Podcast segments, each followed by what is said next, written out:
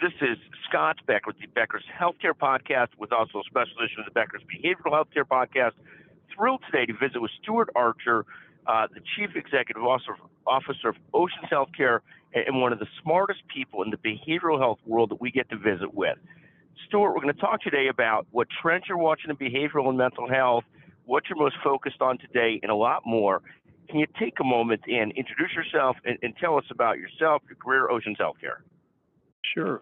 Well, you know, Scott, thank you and your team for for for having me back again today. It, it you know, it's almost two years since last time we spoke, and and man, has it, we've had a few things that that, that have hit us, haven't we? Uh, and uh, and happy to share a little bit about our journey, our story, and some you know some things that we're seeing in the industry and and in behavioral health uh, just in general. Um, you know, just as a you know a refresh or a reminder for your listeners, uh, Oceans is a behavioral health organization, a for-profit behavioral health organization based in Plano, Texas. We're one of the largest behavioral health providers uh, in the southeast, with uh, 36 locations, uh, over 24 hospitals. We focused on we focus on several different populations, but we are generally um, in underserved markets and in what we call Middle America, uh, focused on the both inpatient and outpatient needs of adults, uh, older adults, and adolescents across those communities. Thank you. And, and, and, take a moment on sort of what are you seeing currently with behavioral health? Has your business moved some to virtual, not that much to virtual? Is it just overwhelmed, or what do you sort of see in terms of staffing and trying to take care of populations and funding? Give us a sense of that.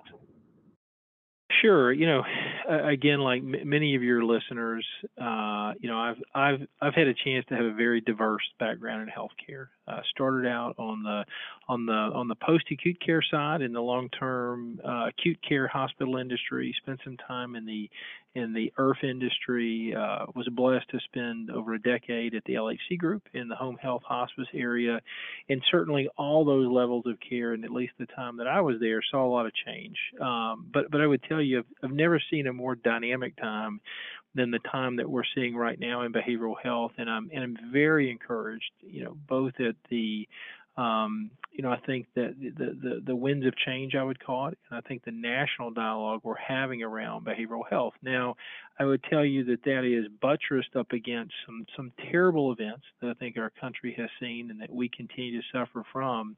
Um, and and so for me, as, as I think about this discussion about virtual, as I think about this discussion around uh, you know funding, expanding access, I think anything that brings more care to people in ways that give them more flexibility and ultimately give them more power back to make those decisions, we're, we're just huge fans of. You know, uh, so many times behavioral health patients and providers are are forced to comply with and forced to do things that patients in other levels of care and with other payers are not forced to do. So, so for me, you know, virtual has always been a part of behavioral health. The, the problem has been we just haven't been paid for it. So now I think with the additional flexibility, I think to do these things, and, and, and I would remind our listeners that some of those are still temporary. We're hoping to see those made permanent by Congress later this year, that we're able to provide more flexible care where a patient is in their continuum of care. Um, and you know, today, you know, unfortunately, stigma is is is still very prevalent in behavioral health. I think people are still very worried about being seen, uh, sometimes receiving this care. So we've seen, you know, you know, virtual being something that allows patients to receive care on an ongoing basis. But for a large portion of patients, it's it's also a way to get them started in a way in which they have they can preserve some level of anonymity in their community. Um, they can access a great caregiver, and so we're look again we're we're a we're a big fan of anything that puts power back in the hands of patients and families and gives them increased access to care. Thank you. And talk about sort of where you see shortages in the mental health field psychiatrist level, psychologist level, social worker level, all the above, where the shortages most acute, and is, are there things that can be done about them?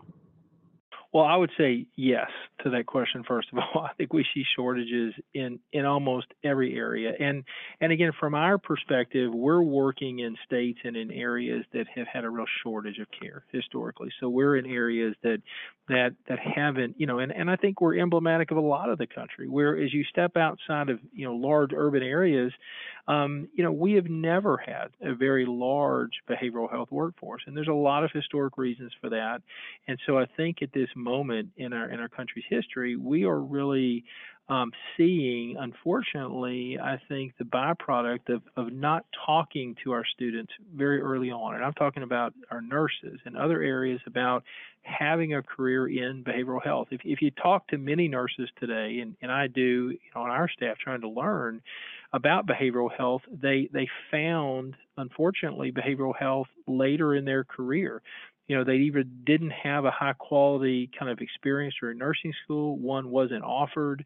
Um, and so I think we have to start earlier and we have to look at, um, you know, the experiences that, that, that these folks are having during school. Is there a positive role model for them? And are they having quality residencies? And then from our perspective, uh, are we offering you know uh, schools those abilities to come into our level of care and see what it is that we do as an industry and the wonderful career people can have here and the difference that they can make in people's lives. But but I certainly think that we need we need investments in um, behavioral health workforce. Uh, I think because the you know the double-edged sword of virtual is that it has consumed and continues to consume um, large portions of a very limited work pool um, and again, I think there's upside to that. It provides the care that we talked about earlier, but it also, you know, more than ever, you know, we need more um, and and we need more folks and bright minds in this industry.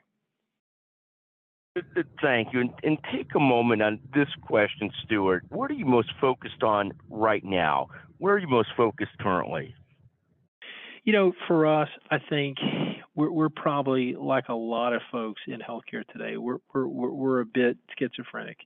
You know, a big portion of our days are focused on what I would call the basic blocking and tackling of, of running a healthcare company, staffing, the cost of staffing, um, supply chain, just all those things that, that come into play when you run really any business, but but in a business like ours, where it is a people business, at the end of the day, you know, labor and the cost of labor and the supply of labor has been something that has really, really consumed us and, and continues to be a big focus for our organization. At the same time, you know, we're, we're there there are no less than I think seven to you know maybe 12 different bills that are moving around at a federal level. Uh, in addition, at the state levels, there are numerous bills moving around in terms of behavioral health. And so I think we're also, as an organization, trying to lend a voice to and to plan for, I think, an environment that is changing uh, very quickly. I think generally more for the positive, but, but also understanding, adapting, and preparing our organization for, for I think what will be a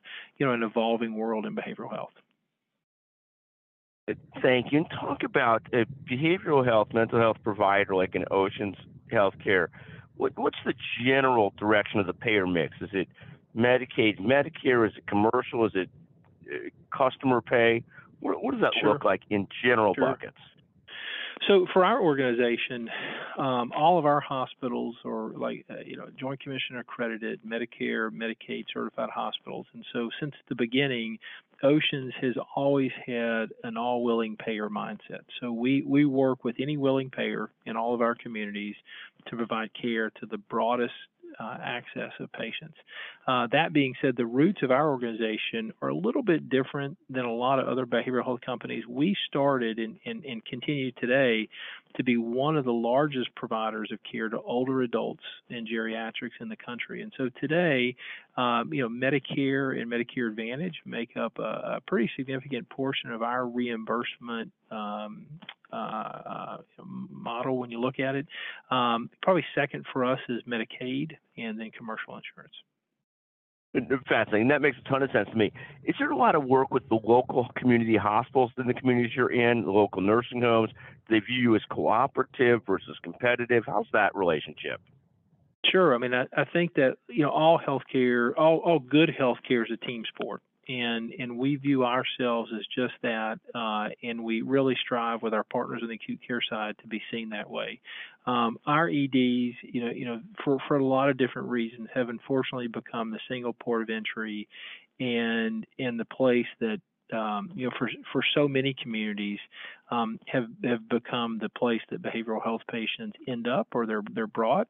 And so, you know, we work very closely with our local health systems on how to, you know, hopefully rewire that over time, how to expedite and bring a patient to the right level of care at the right time as quickly as we can. Um, and so we, you know, we work very closely with the health systems in our in our region on those, you know, on those on those issues and those problems. I, you know, I would say that, you know, you know, also for us, we work in states that have expanded Medicaid, and we work in states that haven't expanded Medicaid. And so I think that that also at times can add a, a level of complexity as we look at, you know, finding the you know the right bed or the right level of care for the patient at the right time. Fantastic. And Stuart, where can people learn more about Oceans Healthcare? Sure. Well, I, you know, like everyone, we, we certainly have a, a, website where there's a tremendous amount of information that you can you can learn about our organization and some of the things that we're doing. Um, uh, and and there you can you know find access around services if it's a if it's a, a patient that needs care or a family that needs care. Um, you can also get updates on legislatively some of the things that we're doing, and then then lastly, some of the most exciting work that we've been doing recently, and this is also on our website, is our joint ventures with leading health systems uh, across our, our, across our company. We we today are, are partnered with Ochsner Healthcare uh, in a in a couple different locations and and and and LSU as well. Very excited about that partnership uh, as well as other health systems. So I think you can find um, certainly more about those success stories and the other services we offer on our website. And, and, and, last question: Is there anything I didn't ask you about that you wanted to take a moment and talk about today? Anything at all that you wanted to mention as well? No, you know, I, I think I, I, think probably um, you know the biggest you know other thing that we're focusing on is our joint ventures. Uh, we've got several successful partnerships within our organizations, but our partnership with Ochsner LSU Health uh, is one that we're particularly proud of, and and and again, I think we've we've heard and we've experienced many of us the the the, the COVID stories of resilience through an acute care lens. I would just share that you know in, in that partnership we opened up one of one of the only active COVID units for psych patients in the state of Louisiana with our Ochsner LSU partnership, uh, and and provided care um, to hundreds of patients that that that really you know, wouldn't have gotten or would have been, I think, in, in more of a medical unit without, unfortunately, access to as much behavioral health. And so we're very we're very proud of that partnership and, and the other partnerships. We're working very closely with the Christus Health System in, in Texas here as well. And so I, I just view this as a growing part not only of our business, but I think also of the of the dialogue nationally as we think about behavioral health. Uh, Stuart, again, thank you so much for joining us. Remarkable work that you folks do for joining the Becker's Healthcare, Becker's Behavioral Health Podcast. Thank you very much. Thank you very much.